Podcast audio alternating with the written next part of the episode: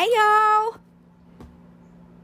May God bless your day and all of your loved ones and those that you meet and come in contact with.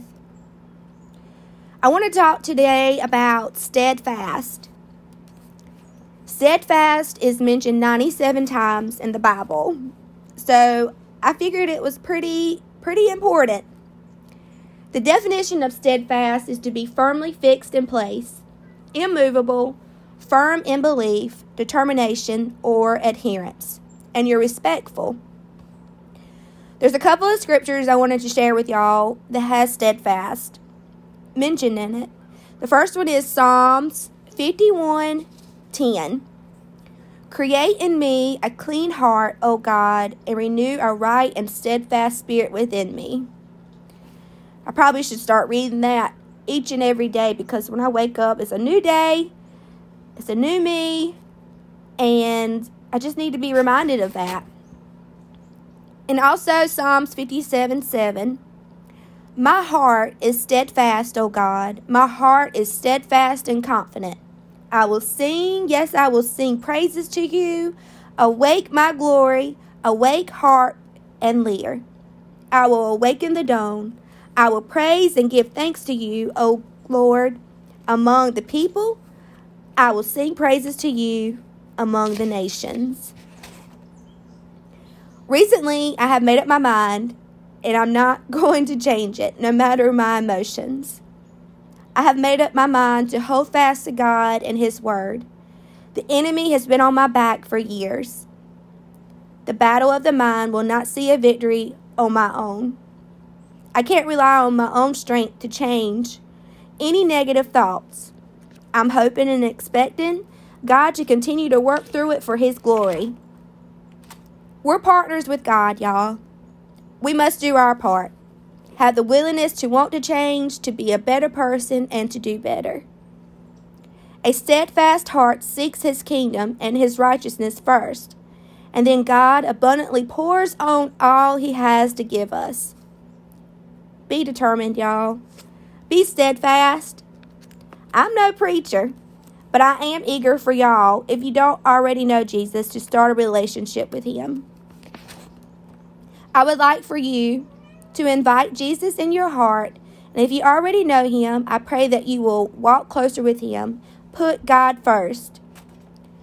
Open your heart, ask God to renew your spirit, and repeat after me.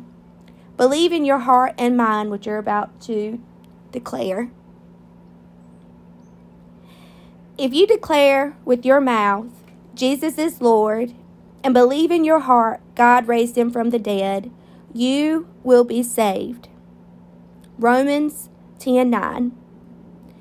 If you declare with your mouth, Jesus is Lord, and believe in your heart God raised him from the dead, you will be saved. If you would like a remember a reminder of this, I will be more than happy to mail you one. Just send your name and mailing address to Ashley Jill Boyd at gmail.com. And also, once you've invited Jesus into your heart and believe God sent his only Son to die for us all, save us from sin, and have eternal life, the old you is gone, and the new spirit of Jesus Christ lives in you. This won't make all your struggles go away. Just know our God is bigger. B I G G E R. Bigger. And if He brought you to it, He will bring you through it with His grace and mercy. Thank God for your mercy. Thank you, Lord. Remember the Trinity God the Father, God the Son, and God the Holy Spirit. Just think of it as like a triangle. God is at the top, Jesus, and then the Holy Spirit. It's the Trinity. They're all one person, but they have different jobs. And they're every single part of that is working in you and through you if you believe. You just have to believe and have faith read, meditate on the word, you will not regret asking Jesus into your heart.